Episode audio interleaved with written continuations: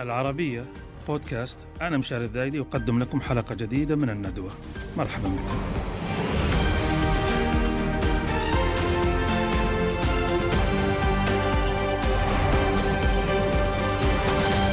صالونها اليوم يناقش موضوع السودان ولكن بطريقة آه، ليست طريقة خبرية أو سياسية إذ أن أخبار السودان تملأ الفضاء وتملأ الأرض وتملأ كل مكان. نتمنى أن تكون أخبارا مفرحة لأهلنا في السودان وللناس فكل الناس الذين يحبون السودان والسعوديون والعرب هم آه، في مقدمة من يحب هذا البلد آه، الذي يشكل ركيزة أساسية من ركائز العالم العربي آه، والعالم الإسلامي في وجهه الأفريقي. عن هذه النقطة تحديدا وجه السودان أريد أن نتحدث أو نتحدث اليوم لا نريد أن نتكلم في العاجل من الأخبار آه، القوات الدعم السريع فعلت مش عارف إيش جيش مش عارف مين مين مع هذا ومين مع هذا مين اللي على صح ومين اللي على غلط ومين يدعم هذا ومين يدعم هذا مش هذا موضوعنا اليوم عشان نكون واضحين من البداية.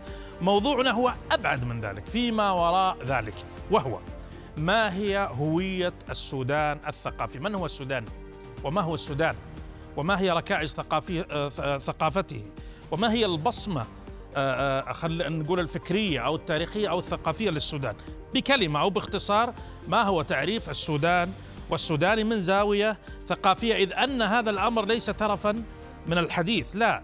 هو جزء رئيسي بل محرك رئيسي من محركات الصراع. نتذكر في هذا الإطار انفصال إقليم جنوب السودان الذي أصبح دولة اليوم. جزء من محركات هذا الصراع كان موضوع الهوية. ولا أريد أن أستأثر بالحديث فلدينا اليوم آه، رجل يعتبر بالنسبة لي أحد آه، أصحاب المصداقية للحديث في هذا الأمر وهو الأكاديمي السوداني الدكتور أحمد صادق الباحث في اللغويات. وعن هذا الأمر آه، عن هوية السودان واللغة إحدى مداخل هذه الهوية نتحدث دكتور أحمد صادق في البداية. حياك الله أبو عزام. أهلا وسهلا. يا مرحبا يا أستاذ مشاري. الله يخليك. دكتور أحمد نضع هذا السؤال في البداية. ما هي هوية السودان؟ السؤال بالغ التعقيد طبعا عرفت ولا يمكن ببساطة عرفت الإجابة عليه ولكن الحد الأدنى من الاستجابة للكلام. السودان واحد من يعني اللي انت تقول ممكن تقول عليه بلد آه، ثقافيا هو بالغ التعقيد. يعني عرفت؟ اللي هو مآلات هذا التعقيد آه، ما نراه آه، من عنف لاحق يعني عرفت؟ اللي هو الصراع الجوهر هو صراع آه، هوية. وهوية السودان يعني لا يكفي إنك تقول عليها إنها متعددة دايفيرس ولا يكفي إنك تقول عليها فيها اختلاف مثل ما علماء الاجتماع يفرقون بين تعدد وتنوع واختلاف اللي هو هذا الخطاب اللاحق لمدارس علم الاجتماع المعاصر يعني. قعر الذاكرة الثقافية السودانية هي حقيقة تتميز بهذا الاختلاف يعني. اختلاف يعني عنده أبعاد كثيرة جدا جدا. الأستاذ يا أستاذ بشاري أنا دائما دائما لما تيجي سيرة الهوية والاختلاف وارتباطه بالجغرافيا اللي اسمها السودان أذكر قصيدة لشاعر من من الفازوا بجائزة نوبل اللي هو ديريك وولكوت. القصيدة بترجمة يمكن تكون مخلة وفيها خفة يعني لكن يقول إنه تجري في في عروقي دماء هولندية ودماء بريطانية ودماء زنجية ودماء هندية. هندية بمعنى أمريكا اللاتينية والسكان الأصليين يعني. إما أنني لا أحد أو أنني أمة. يا سلام. إذا السودان إذا السودان بهذا المعنى أمة. هذا هو هذا هو عرفت؟ ومن هنا تأتي يعني أسطورة ال ال ال أو الأساطير المتراكمة حول هوية هذه الجغرافيا السياسية. يعني الجيوبوليتكس خلينا نقول بأبعادها الجغرافية السياسية. نعم. عندنا برضو شاعر برضو في نفس السياق يعني اللي هو المرحوم الدكتور محمد عبد الحي وهو كان من المهتمين بأمر الهوية يعني مهموم مشغول في خطابه نعم. ال ال ال ال الشعر يعني. عنده مقطع الأكثر شيوعا دائما في في الكتابات المختلفة يعني. في في في مقطع من القصيدة. وكأنه يخاطب أحدهم. يقول له بدوي أنت؟ لا. من بلاد الزنجي؟ لا. أنا منكم تائه عاد يغني بلسان ويصلي بلسان. يعني بس على ذكر اللسان دكتور أيوة. أحمد أنت أستاذ اللغويات اللسان العربي في السودان. أي نعم. في جدل آه هو جدل ليس خاص بالسودان على فكرة إيه؟ ممكن موجود أكيد تعرفه. في سياقات هل كثيرة هل, في العالم هل العروبة العروبة إيه؟ هي مك هي الأساس هي حجر الزاوية في الثقافة السودانية أم أنها كما يقول البعض خاصة بعض بلدان المغرب العربي إيه؟ وحتى في بعض البلدان الأخرى أنها هي هي لسان معبر لكنها ليست هي حجر أو المعبر عن الوجدان. دعني اصوغ العبارة بطريقة أخرى كما ذكر بعض الباحثين السودانيين الأستاذ محمد جميل يقول أنه كاتب مغربي أو جزائري جزائري اسمه كاتب آه، نسيت اسمه فلان كاتب يقول إنه اللسان الفرنسي الذي يتحدث به كثير من الجزائريون اليوم تعتبر لغتهم الثانية وعند البعض لغتهم الأولى لا لا يعني أننا آه، من من الثقافة الفرنكفونية هذا غنيمة حرب أي طبعا فهل كما ينادي بعض النخب المتأفرقين أو. إيه. المتأفركين يعني من. من افريقيا ممكن والسودان ممكن. إنه يتعاطى مع اللسان العربي المميز في السودان باعتباره غنيمة حرب مم. وليس معبر عن وجدان آه السودان أو هو الأس أو يعني هو ثقافة السودان الحقيقية. آه هل ترصد هذا الجدل وماذا تعلق عليه؟ أم أم أنا أفتكر إنك أنت الآن لامست جوهر المسألة نعم باعتبار إنه اولا أنا لا أتفق ربما مع نعم. كثير مما ذهب إليه هؤلاء الباحثين والأساتذة اللسان العربي لم يكن طارئا على الإطلاق في الجغرافيا التي تسمى السودان هذه واحدة. الأمر الثاني شاع لقرون يا أستاذ مشاري أنه اللغة العربية شاعت بعد دخول الإسلام. وأنت تعرف أنه في منفذين لدخول الإسلام والمسلمين في السودان اليوم هذه الجغرافيا. اللي عن طريق البحر الأحمر وعن طريق مصر. نعم. ولاحقا عدد من المؤرخين وأولهم المقريزي المصري المعروف. هذا هو زعمهم يعني إنه الشاهد إنه عدد من الباحثين آه، ومن فترة مبكرة جدا آه، أثبتوا بدليل مادي قاطع أن اللغة العربية كانت شائعة قبل دخول الإسلام في متوسط 300 آه، إلى 400 سنة. قبل الإسلام. قبل الإسلام عرفت؟ و و وظلت هذه ال ال ال ال يعني هذا التواصل فيما بين اللغة العربية أو الأعراب ممن انتقلوا. وهذه معروفة على فكرة تحديدا جهينة وربيعة. هذه معروفة لمعظمهم وأولهم ابن خلدون. يعني آه، اللغة العربية آه، شاعت في بداياتها كانت خليط من اللهجات واللغات المحلية. وهذه كلها لغات أفريقية. يعني أنت ممكن تقول عليها بيورلي لغات أفريقية. بكل سماتها الدلالية والصوتية والتركيبية إلى آخره. استمر هذا الأمر إلى أن دخل الإسلام وخلاص يعني يعني شاعت سرديه آه، يعني هذا الدين عرفت؟ وتوغل. وهذا كان عامل تاريخي في إنه اللغة العربية يعني تتوغل أكثر عرفت؟ وتصير اللسان. وتعلم ما قاله ابن خلدون معروف في المقدمة يعني إنه غلبة اللغة بغلبة أهلها. وشاع هذا اللسان. ولكن ظلت علامات عديدة موجودة. يعني الآن مآلات هذا التواصل فيما بين الناطقين باللغة العربية واللغات الأفريقية وبالتأكيد المتحدثين بها هم آه، من الزنج هم من يعني آه، الأفارقة الذين لم يختلطوا بأي دماء آه، عربية مطلقا. وظلت هذه المسألة لفترة طويلة جدا. بالمناسبة أريد بس على جنوب السودان اليوم بعد ما انفصل هل اللسان العربي موجود اليوم في دولة جنوب السودان؟ أي نعم ليس اللسان العربي فقط ولكن هنالك عدد من اللغات الخليط والهجين. بالتحديد الهجين. ليه؟ لأنه علماء اللغة يفرقون بين إنه إيش خليط وإيش هجين. هجين بمعنى إنه ثلثي الكلام أو اللفظ هو من اللغة السائدة أو اللغة ال ال ال الأكثر شيوعا.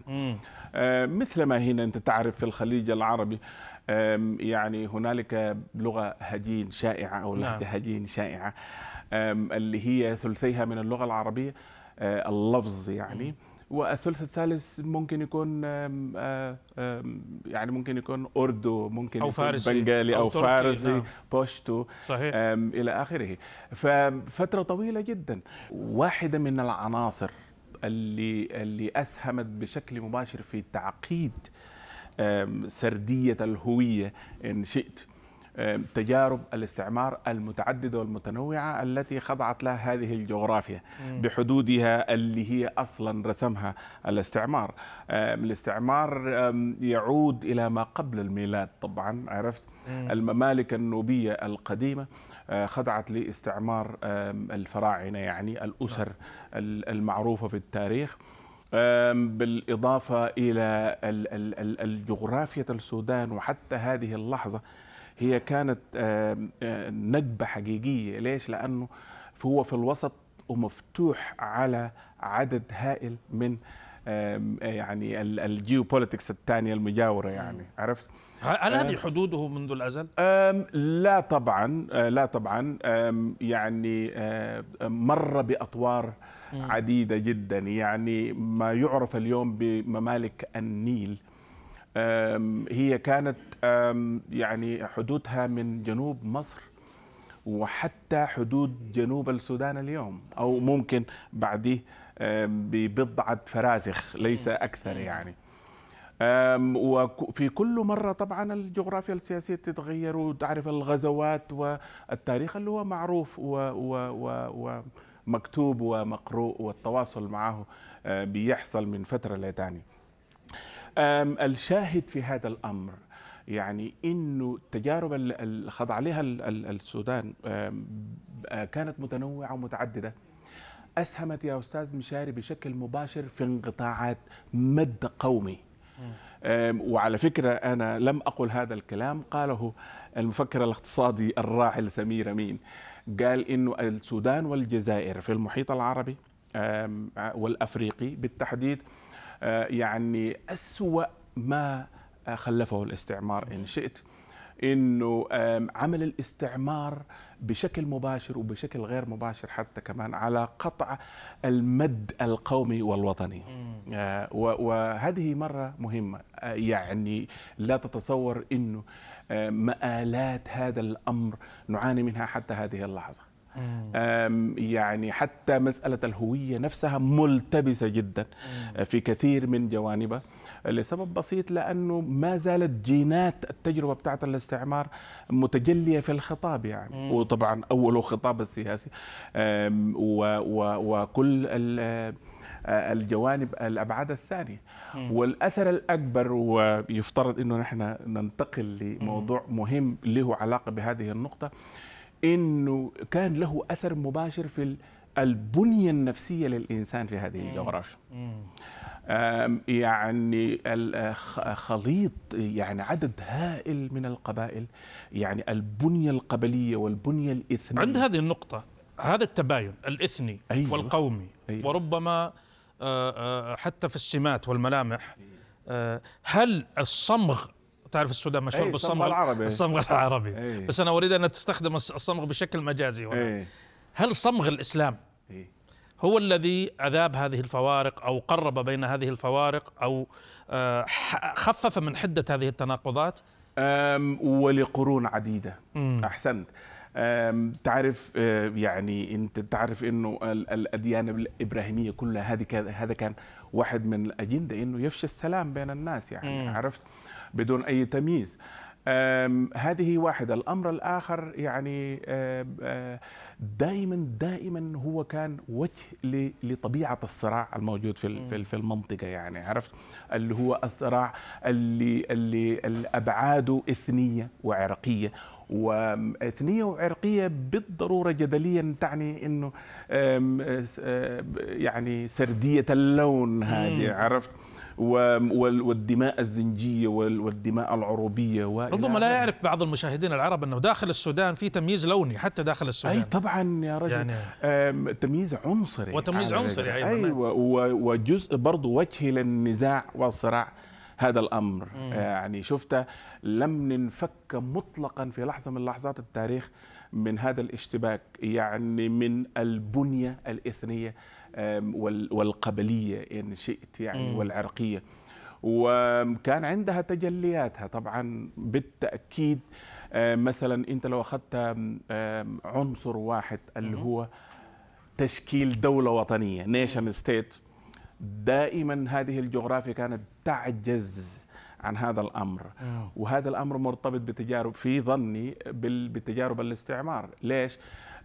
في واحد اللي هو كرومر اللورد كرومر. معروف. معروف هو كان مهندس الاستعمار البريطاني أو الكولونيالية البريطانية. هذا الرجل لما رأى من من من حضور البنية الإثنية وشاف الاشتباكات والنزاعات القبلية من من من من منذ فجر التاريخ قال آه، وصيتي الوحيدة هذا في كتابه معروف اسمه آه، آه، مصر الحديثة عرفت؟ في بضعة مجلدات وكان نصيب السودان منها كبير يعني.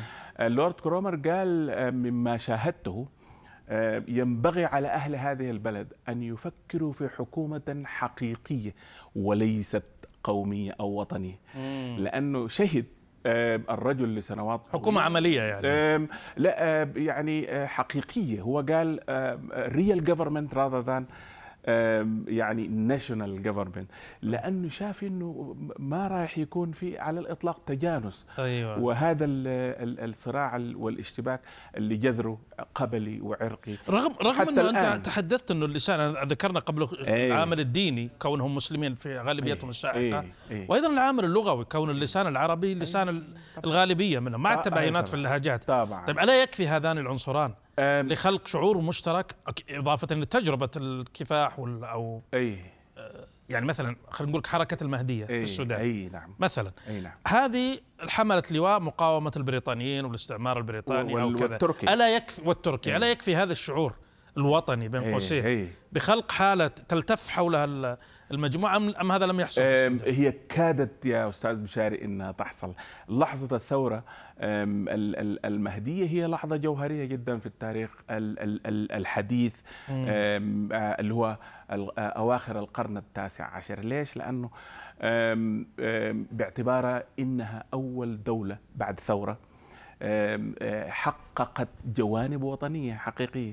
وكانت في محاولة تاريخية أيضا لأنه آه، كل هذه الأصوات وكل هذا الاختلاف إنه تستوعب والتناقضات تستوعبها آه، خطاب واحد اللي هو دولة ممكن تقول عليها دولة وطنية. عرفت؟ دي هذه كانت التجربة كانت مهمة جدا. أنت تعرف إنه في هذاك الوقت قلت لك في البداية كلام ابن خلدون اللي هو غلبة اللغة بغلبة أهلها شاع اللسان العربي عرفت؟ وسبق هذه الثورة بضعة ممالك إسلامية معروفة آه، يعني ابتداء من القرن العاشر الميلادي ظهور في دارفور حتى مكتملة كان. الأركان. أيوة سلطنات دارفور يرد اسمها كثيرا من هذه الأيام. أيوة وعلى فكرة يعني التاريخ الإسلامي تحديدا عرفت؟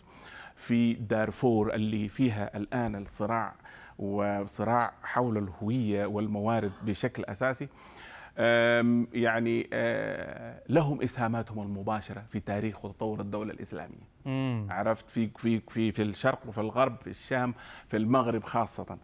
وحتى اليوم على فكرة في علامات كثيرة تحيلك بشكل مباشر إلى إلى مراكز الحضارة الإسلامية إلى مراكز الخطاب الإسلامي بكل جوانبه. آه، إلى آخره.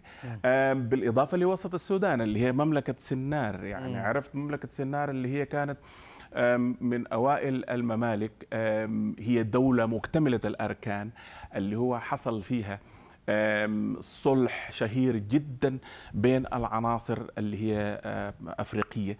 آه، عرفت والعناصر العربية اللي هو ما يعرف ب الفونج والعبد الله العبد الله اللي هم الآب هذه آب النسبة آه، في عربية أهل السودان. اللسان العربي حتى بعد الاستعمار البريطاني في الوثائق الرسمية ومنها آه، أول دستور عام 1953 وحتى آخر دستور اللغة العربية هي اللغة الرسمية منذ البداية الدولة أي نعم من من فترة طويلة جدا مم. بالإضافة لأنه القرن ال 19 والقرن العشرين شهدوا عدد هائل من الدراسات ومن المؤلفات طيب. أنا أنا أريد تدلل على ذلك أن, أن أظفر هذه الخطوط أو الخيوط المتناثرة في ضفيرة واحدة أي. لأسقط لنرجع إلى واقعنا. إحنا طوفنا آه، بعيدا وقليلا. آه، في الواقع التاريخ القريب آه، أو البعيد حول هوية السودان. اليوم دكتور أحمد لسائل أن يسأل وأرجو أن تكون الإجابة بإيجاز. هل الصراع الحاصل اليوم هو في وجه من أوجهه صراع على الهوية في السودان؟ بالتأكيد وبشكل مطلق. يعني انت ممكن ترد آه، هذا الصراع بطبيعته الشائكه والمعقدة جدا مثل ما أنا ذهبت في البداية. نعم. طبيعة إشكالية الهوية هذه. ترد بشكل مباشر لهذا التاريخ اللي كنا نحكي عنه من بداية الحوار يا أستاذ مشاري. عرف نعم. بل أكثر من ذلك شوف مآلات هذاك التاريخ المعقدة جدا ما نراه اليوم من اشتباك ومن صراع. ومن عنف منهجي. آه، نعم. عرفت آه، الآن للأسف يعني عرفت ترد بشكل مباشر وتحيل بشكل مباشر إلى أزمة لهذه الهوية. الذاكرة. أو الصراع على الهوية. بالتأكيد أو أو جروح بالتأكيد الذاكرة كما بالتأكيد آه هذا هو هذا نعم. هو. للأسف هذه الذاكرة آلت إلى هذا. الحقيقة أن الحديث لا يمل معك دكتور أحمد رغم انه الموضوع في جوانب منه ممتعة إيه. وفيها متعة ثقافية وفكرية وفي جوانب منه مؤلم. لأنه كما قلت في بداية الحديث الجميع يريد للخير يريد الخير لأهل السودان قبل أهل السودان آه، أنفسهم. عاجز عن شكرك دكتور أحمد. وإن شاء الله لنا فرص أخرى في مناسبات أجمل وتطواف آه، أرحب. وكما أشكركم مشاهدينا على هذه الدقائق التي آه، تشاطرناها لنناقش موضوع هوية السودان. ما هو السودان ومن هو السوداني؟ إلى اللقاء.